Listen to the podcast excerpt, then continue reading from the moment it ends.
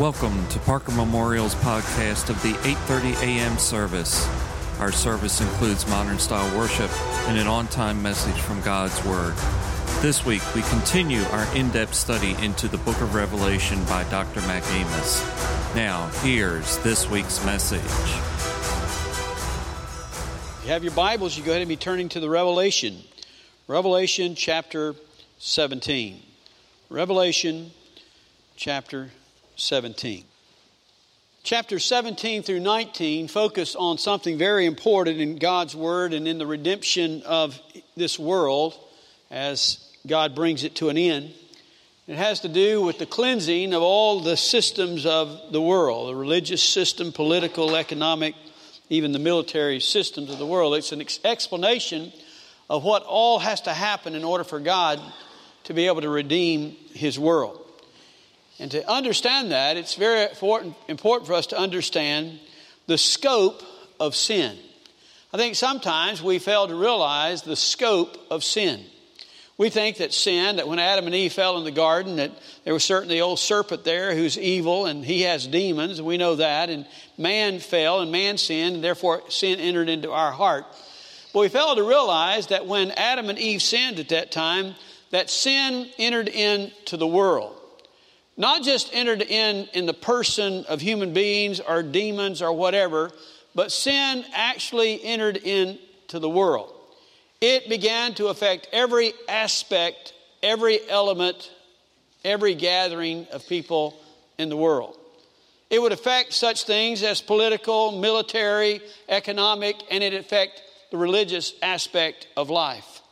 Therefore, the redemption of God means that all of those aspects of life must be redeemed by him.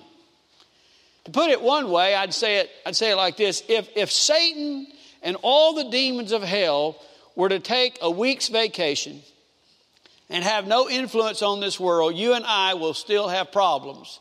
And the world will still have problems because of sin.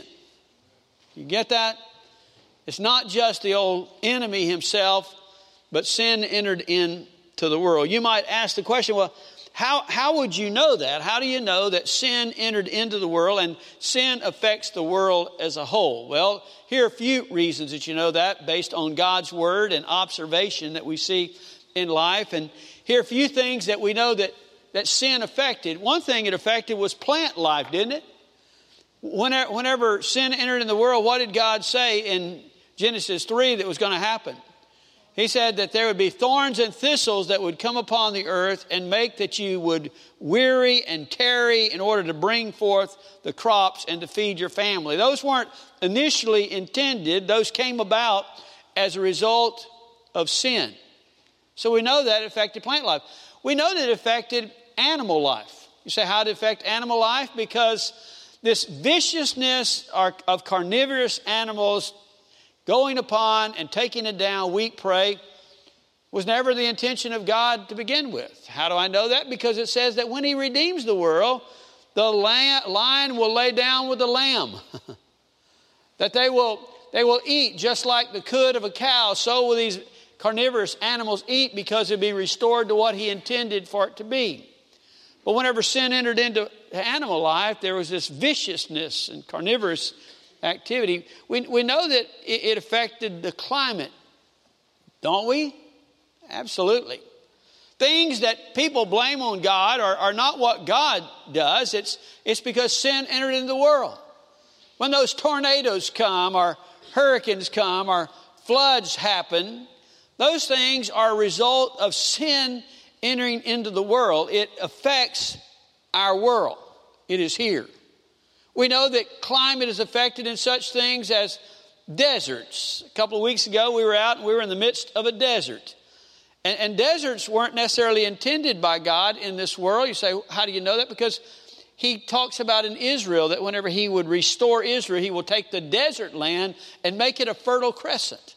It's always the idea of this blessing of what God would do. But sin has caused the climate even to change. All right, even what about microorganisms? Microorganisms, have any of you ever heard of germs? Bacteria, viruses? that make you sick and can kill people. God, God never intended for that to happen, but sin, when sin entered into the world, it affects even microorganisms to the fact that it would cause death and sickness to people that God never intended to have. But what I simply want you to understand is that sin affects all of life in so many ways beyond what we could ever grasp. And the redemptive plan of God is that He is going to come and redeem all of the world. He is redeeming all of creation, not just man, but all of creation. And that means that he's going to redeem everything and every system set forth from those political realms to the military to religion to whatever those systems are that are skewed and marred by sin. God is going to make that right. So, how does he do that? First of all, he comes and he reveals what it is. He judges it, he destroys it, and he remakes it. That's the way God does it, all right? That's the way God deals with sin. He reveals it, he judges it, that sin, he destroys it, and he remakes it. That's what God is going to do. And here in chapters 17 through 19 is God explaining that in his redemption, in this time of redemption, he is going to deal with every one of those elements. In chapter 17, he is focusing upon the religion, the false religion of the tribulation.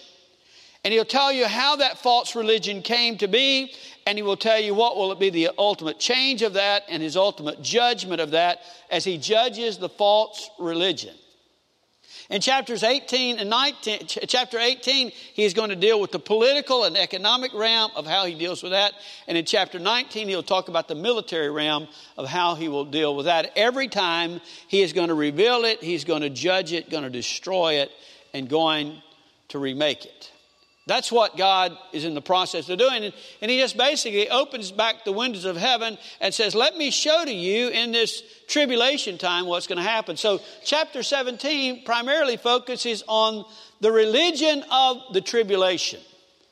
There's going to be the religion in the tribulation period of time. And he helps us to understand where that comes from, how it came to be, and how he will eventually deal with it.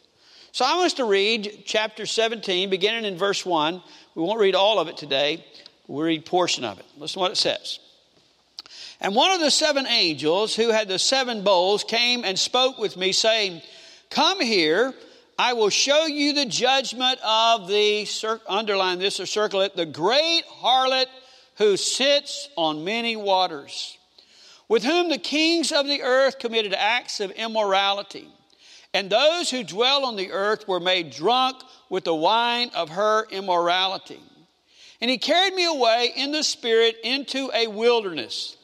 And I saw a woman sitting on a scarlet beast, full of blasphemous names, having seven heads and ten horns. And the woman was clothed in purple and scarlet and adorned with gold and precious stones and pearls having in her hand a gold cup full of abominations and of the unclean things of her immorality. Verse 5 is very important. And upon her forehead a name was written, a mystery. Now, remember that word mystery in the New Testament is talking about something that has not been known, something that is there that has not been known, but God is now revealing that, letting it be known what it is. So here's a mystery that's about to be revealed a mystery. Here's the title Babylon the Great, the mother of harlots and of the abomination of the earth. And I saw the woman drunk with the blood of the saints and with the blood of the witnesses of Jesus. And when I saw her, I wondered greatly. And the angel said to me, Why do you wonder? I shall tell you the mystery of the woman and of the beast that carries her, which has seven heads and ten horns. The beast you saw was and is not and is about to come up out of the abyss and to go to destruction. And those who dwell on the earth will wonder, whose name has not been written in the book of life from the foundation of the world. When they see the beast that he was and is not and will come, here is the mind which has wisdom. The seven heads are the seven mountains on which the woman sits. And they are the seven kings. Five have fallen. One is, the other has not yet come.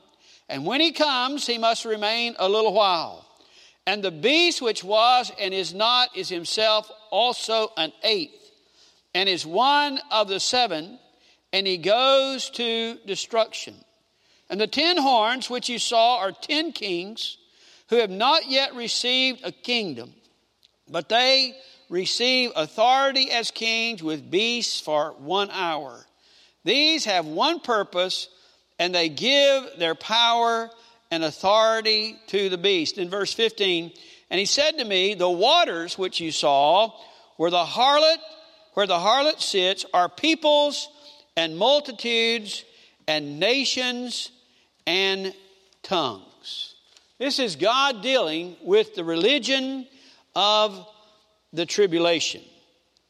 Let's talk about some of the characters, first of all, in this particular passage.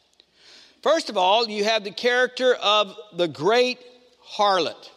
It says that this one is the great harlot in verse number one who sits on many waters.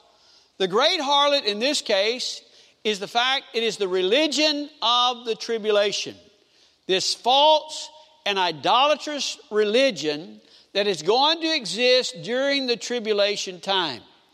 And he's going to help us to understand why she's called the great harlot and why she has the name upon her that it says it originates in verse 5 in Babylon.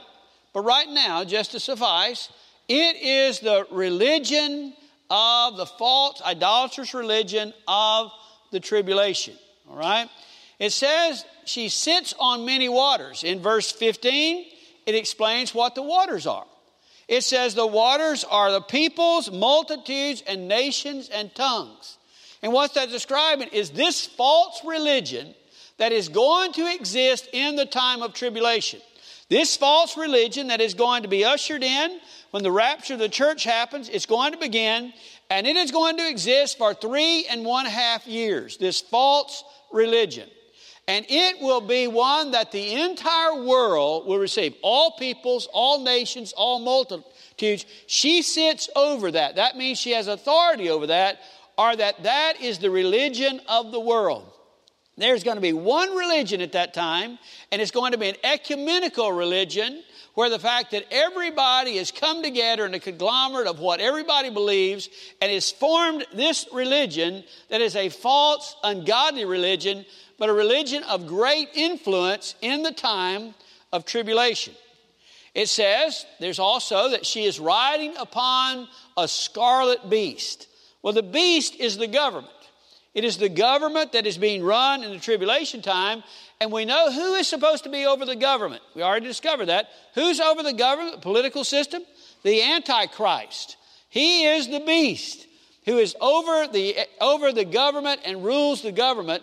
But what it tells you in this is that this, this harlot, this scar, is going to be riding this beast, and she's going to be sitting on top. Or, in other words, for that period of time, she's going to have great influence. And actually, the Antichrist is going to come and allow this religion to have great influence so that the world receive that and the world would adapt to his leadership. That's only going to last for three and a half years. Because as we'll read on in chapter 17, we find that there will be a time whenever he and these 10 kings who are with him that they will take down that false religion they will kill that false religion that harlot and make her naked and there will be one religion to be established, and that is going to be the worship of the Antichrist. Remember, three and a half years in, he goes into the temple, puts his image up, and he proclaims himself as what? As God. I am God, and everyone will worship. But for the first three and a half years, there's going to be this false religion, this false idolatrous religion, worldwide religion that is working in conjunction with the Antichrist pushing people and moving people towards honoring him and worshiping him. And along with that, there are 10 there are 10 kings. It says that those 10 kings, those same 10 kings that we heard of, who are going to be under the leadership of the Antichrist helping to rule the world, these 10 kings will have that false religion as authority over them. They will be under that control, and that false religion will be setting forth the power and making all the decisions. The interesting thing about that is it tells you, in regard to this beast, it'll tell you something about where it will be located. Did you know that the center of control of that is going to actually be, most people believe, in Rome?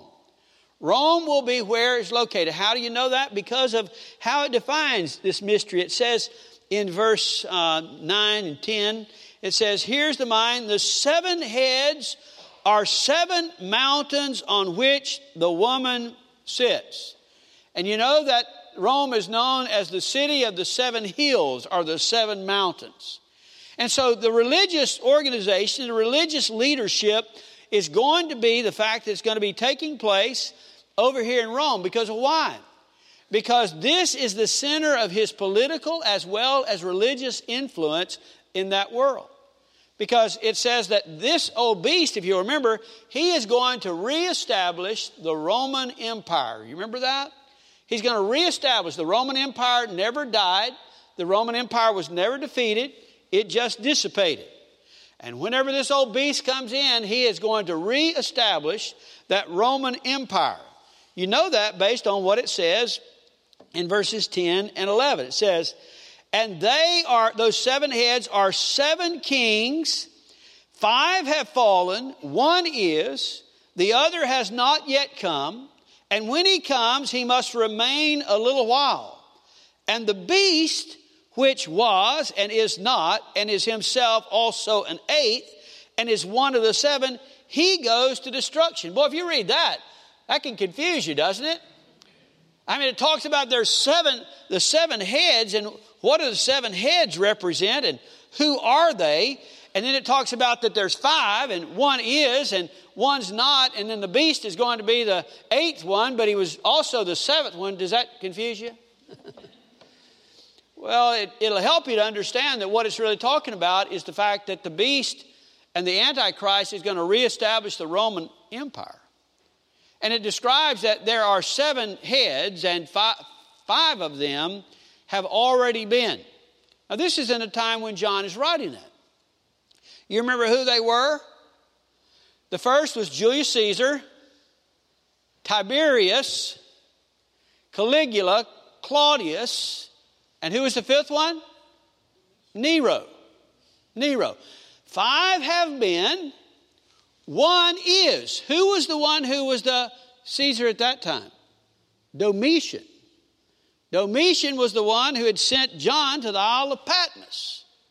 And so those were the six who are the Caesars or the emperors. And one is yet to come, the seventh one. That is the Antichrist. The Antichrist is going to reestablish the Roman Empire. He's going to set up Rome as his place. That's where the false religion is going to be based out of, on that, where the seven mountains, the city of the seven mountains. And he is the seventh of those leaders, but he's also the eighth. How is he seventh and eighth? Because you remember what happens to the Antichrist. When he comes on the scene, what happens? He gets killed. Remember that? He is struck down as though dead then after a period of time, he is going to seem to be resurrected. You remember that? So he's the seventh emperor, and whenever he dies, there wouldn't be an emperor until he comes back to life, and he is the seventh, but he is still yet the eighth. Does that make sense? And it's talking about this false God, this false leader called the Antichrist, who has reestablished the Roman Empire. That's what it's talking about. But it's primarily talking about this harlot. This harlot, this great harlot, who is the one who is the religious, the false religion of that time. It introduces her by giving that name there in verse 5. Babylon, she has, she has this name. She is Babylon the Great, the mother of harlots, the abominations of the earth. Now, what is that saying? Well, this is what it's saying to you. It's saying, look back in history. take a look back and find out what was happening in the beginning of human history. So let's do that. Hold your hand here and turn to Genesis chapter 10. Genesis chapter 10 is after the flood. The flood has happened. God has brought them through the flood. And Noah and his three sons have gone out and they've began to replenish the earth. And in chapter 10, it gives the descendants of Noah, a genealogy of the descendants of Noah. It tells you basically what their names are, except it comes to one particular man and it gives greater detail about who he is. Look what it says in verse 8. Now, Cush, who's the son of Ham, became the father of Nimrod. That's an important name. Became the father of Nimrod. He became a mighty one on the earth. He was a mighty hunter before the Lord. Therefore, it is said, like Nimrod, a mighty hunter before the Lord.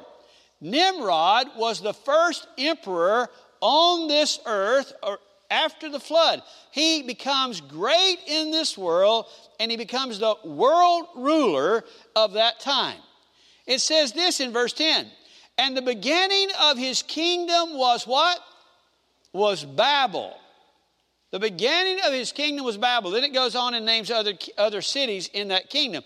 But the beginning of his rulership, the beginning of his kingdom, is Babel. Now, that word in Hebrew is the word Bab El. Bab El. And it means the gateway to El, God. The gateway to God is what he intended Babel, the city of Babel, to be. The gateway to God. You remember what happened with Babel? It's found there in chapter 11. What took place in chapter 11? It says that all the people came together and they had what kind of language? How many languages they have? They had one language at that time. And when they came together with this one language, it says in verse 4, they came and said, Come, let us build for ourselves a city, a tower whose top will reach into heaven, and let us make for ourselves a name. They're more concerned about who they are than who God is. And they want to build a tower that reaches up into heaven. Why build a tower to reach up into heaven? In order that they would be able to study the stars that they might be able to study the stars. Not to see that the stars are there, but to be able to get a word from the stars. They wanted to get into the heavens so they could get a word from the stars, which is called astrology. They wanted to get a word from the stars more than they wanted to get a word from God. And whenever they began to build this city and build this tower, and they're going to be doing this and, and, and practicing these things, God said, I'm going to confuse their language. So he confuses their language, and the city is called the Tower of Babel, which means confusion. And they wanted to be a, the gateway to God. God says, I'm going to make it a city of confusion, and their languages began to be confused, and they couldn't understand each other, therefore forcing them to go out into the world and to scatter among all those nations. This is Nimrod, who was the emperor and leader of Babel at that time, which is known as Babylon, the city of Babylon. Why was it important for them to get up and to go and to study the stars? Because of the wife of Nimrod. The wife of Nimrod, her name is Semiramis. S E M I R A M I S. Semiramis is the wife of Nimrod. When Nimrod came into the land of Shinar, which is where Babylon would be located, it would be in Iraq. It's right there where the Garden of Eden would have been, all right? When he came into the land of Shinar to build the city of Babylon, he met a woman named Semiramis. She was actually a harlot. But whenever he fell in love with her and he chose to make her his queen, they made a, a folklore that she had been brought forth from the sea, a virgin from the sea, from the God of the sea, to give as a gift of Nimrod, because it wouldn't be really great for a harlot to be the emperor's queen. When Semiramis comes and she is the queen, she has great influence over Nimrod. Matter of fact, she becomes the most influential person in the kingdom of Babylon. She pretty well dictates what's going to happen. She moved into so much power that she eventually had Nimrod killed.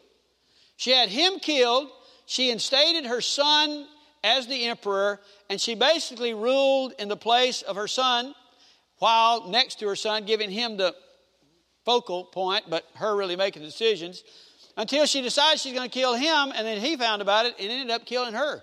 But for 102 years, she was the primary influence in the kingdom of Babylon, in the city of Babel, where everybody spoke the same language, and she, she was the goddess, she was the mother of all idolatry. Idolatry began in Babel. I want you to hear what a theologian, Harry Ironside, he writes about Semiramis. Ancient lore now comes to our assistance and tells us that the wife of Nimrod, Bar Cush, was the infamous Semiramis, the first. She is reputed to have been the founder of the Babylonian mysteries, the first high priestess of idolatry. Thus, Babylon became the fountainhead of idolatry, the mother of every heathen and pagan system in the world. The mystery religion was that was originated there, spread in various forms throughout the whole earth, and it is with us even to this day.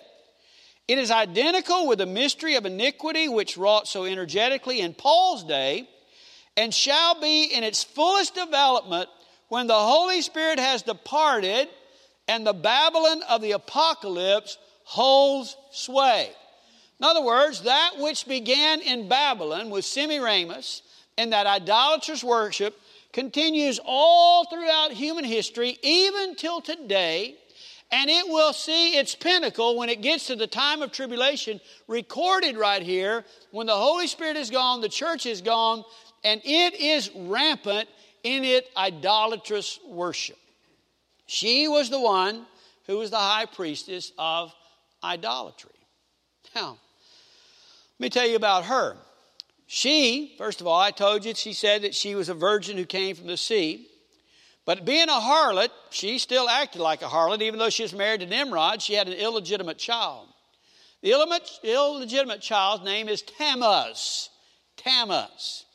And Tammuz was her pride and joy until Tammuz was supposedly killed by a wild boar when he was grown. And for 40 days, she wept. For 40 days she wept, and then after 40 days of weeping, Tammuz supposedly comes back to life. Tammuz is given life, all right? And it's called the Feast of Ishtar. That's another name for Semiramis. Ishtar, the Feast of Ishtar. Do you know where we get the name or what we transliterate Ishtar into? Easter. Easter. And you know what was the sign that they passed along to each other that talked about the new life being given? An egg. An egg was given at the feast of Ishtar to symbolize life has been given, life again. Wow. That is what she had brought into. That's what she had brought. And she began to establish this mother son worship. The mother, her, the son, Tammuz, to worship. And they had that all together until, remember what happened with the languages? The languages began to be different and they had to go from one place to another, and therefore that mother child worship continued on. Did you know that?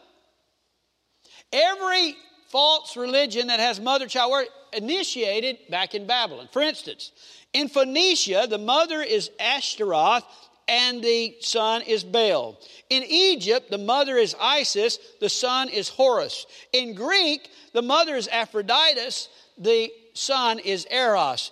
In Rome, the mother is Venus and the son is Cupid. There is this constant mother child worship growing out of what? Out of what was started in Babylon with Semiramis. And that kind of idolatrous false worship has been a part of human history. The people of the Old Testament, the children of Israel, they had to deal with those false worship that had started in Babylon. That's why God in chapter 12 of Genesis, that's why he calls Abraham out of that land. He was in that land. He calls him out of that land to get him away from that false, ungodly worship so that he would worship the true God, the one true God. Wow, that is so important.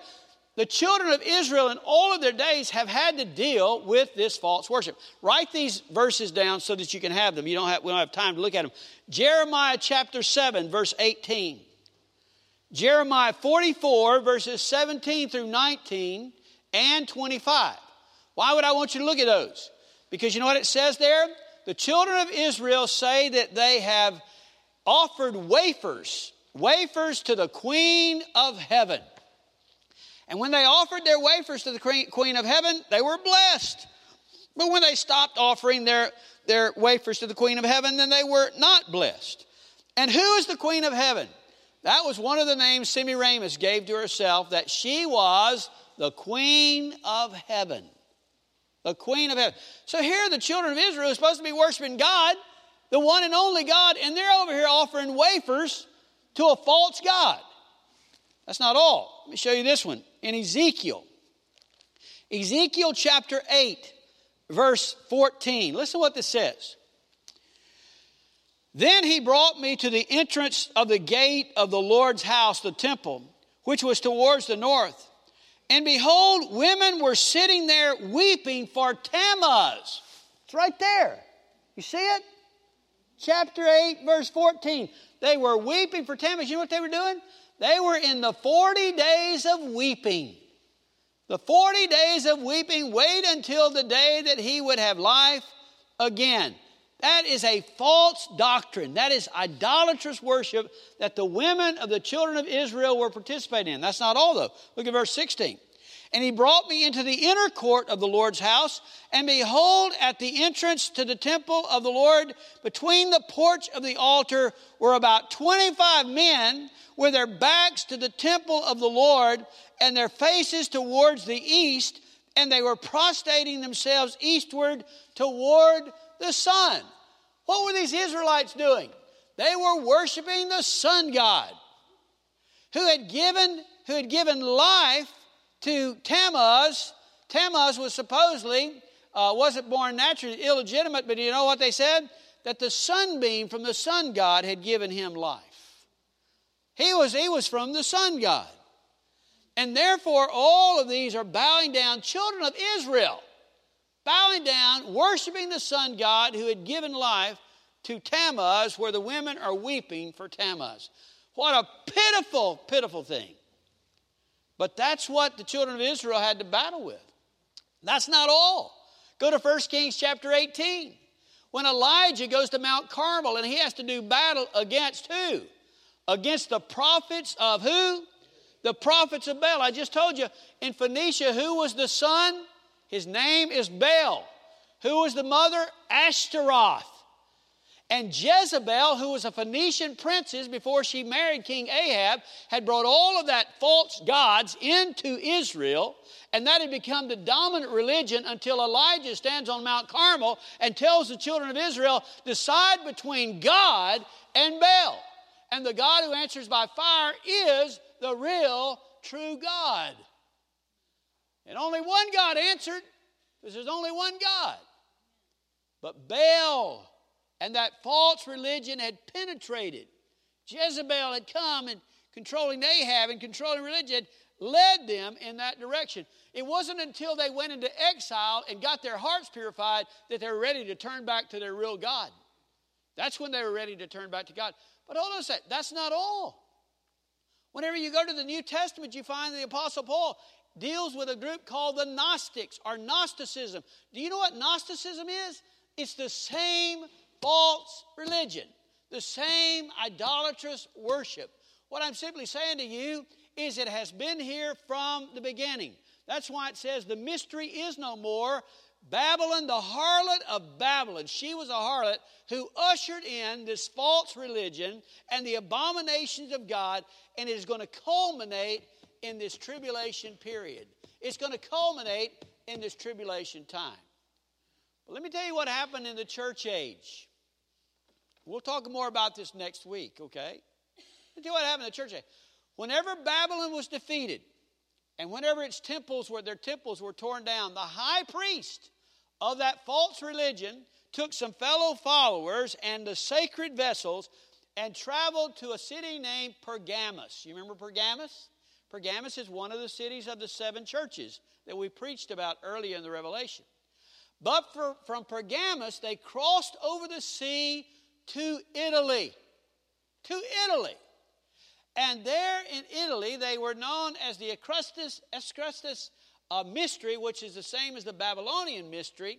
And they began to have a, an influence upon the church. They began to have an influence upon the church. And the Roman church that was there saw the power that was in this false worship, and they wanted to adapt themselves to where everybody everybody would be able to follow and be a part of the church. And so they took some of the practices and thoughts and ideas of this Babylonian false idolatrous worship and incorporated that into their practices. Incorporate. Now, I'm not trying to belittle anybody, not trying to criticize anybody. I'm just telling you the truth as far as what happened in regard to that. And that particular thing brought about some doctrine that are not true and not biblical. They're not scriptural anyway. You can't find them anywhere. They came from somewhere, from an outward source of influence. Why? Because this is the, this is the purpose of Satan. He wants to offer every idolatrous worship he can. He wants to offer every false worship there can be. Everything he, he wants to lay it out in multitudes of options because if he gives you more and more options, you may miss the one true way. There's only one true way to salvation. And if you have all of these false doctrines that are out there, false beliefs, you can miss the way. One of the problems within the Roman church is this their belief is that you just need to be a part of the church. It's not about being saved, it's being a part of the church. I'm here to tell you, being a part of the church doesn't save anybody whether Catholic, Baptist, Methodist, you being a member of the church is not going to save you. You are saved because you have a relationship with the Lord Jesus Christ. And whenever they're focused on the fact that you just need to be a part of the church and you need to be in the church and all that matters is that you're in the church, it doesn't matter whether or not you got saved or asked Jesus to come into your heart, just a part of the church. That is misleading.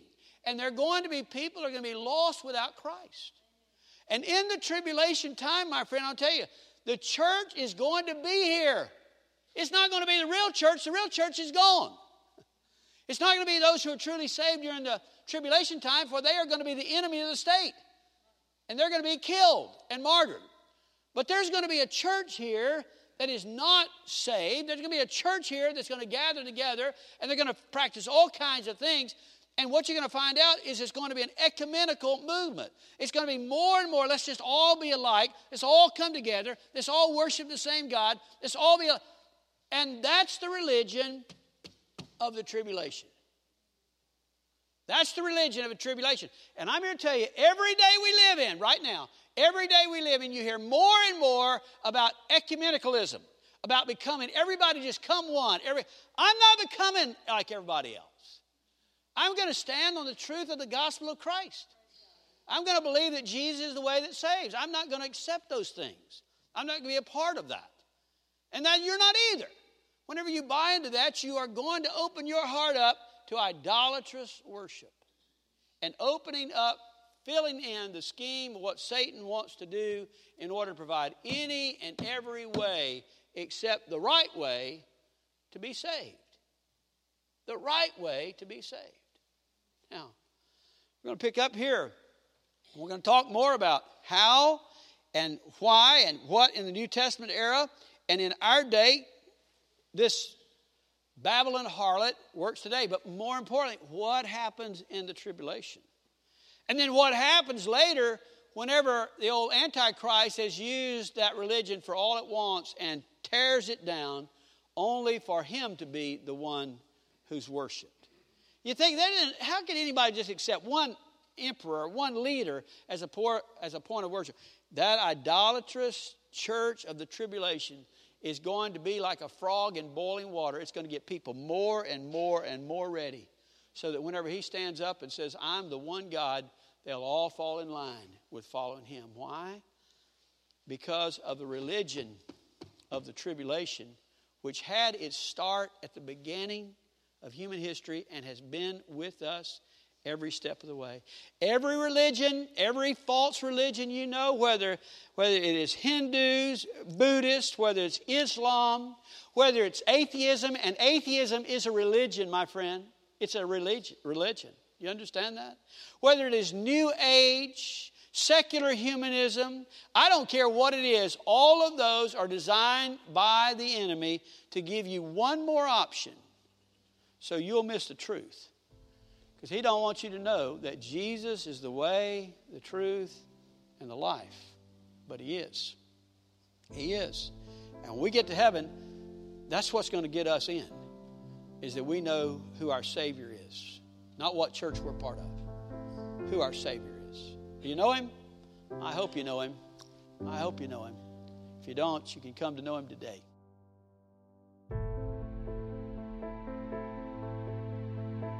That concludes this week's message from Brother Mac.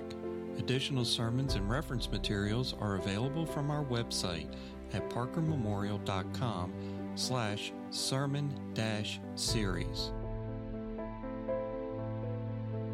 Jesus said, I have told you these things so that in me you may have peace. In this world you will have trouble. I have overcome the world. We can help you know the one who can bring you peace. Find us on Facebook and Twitter at Parker Memorial Baptist Church, as well as our website at parkermemorial.com. May God bless you until we meet again.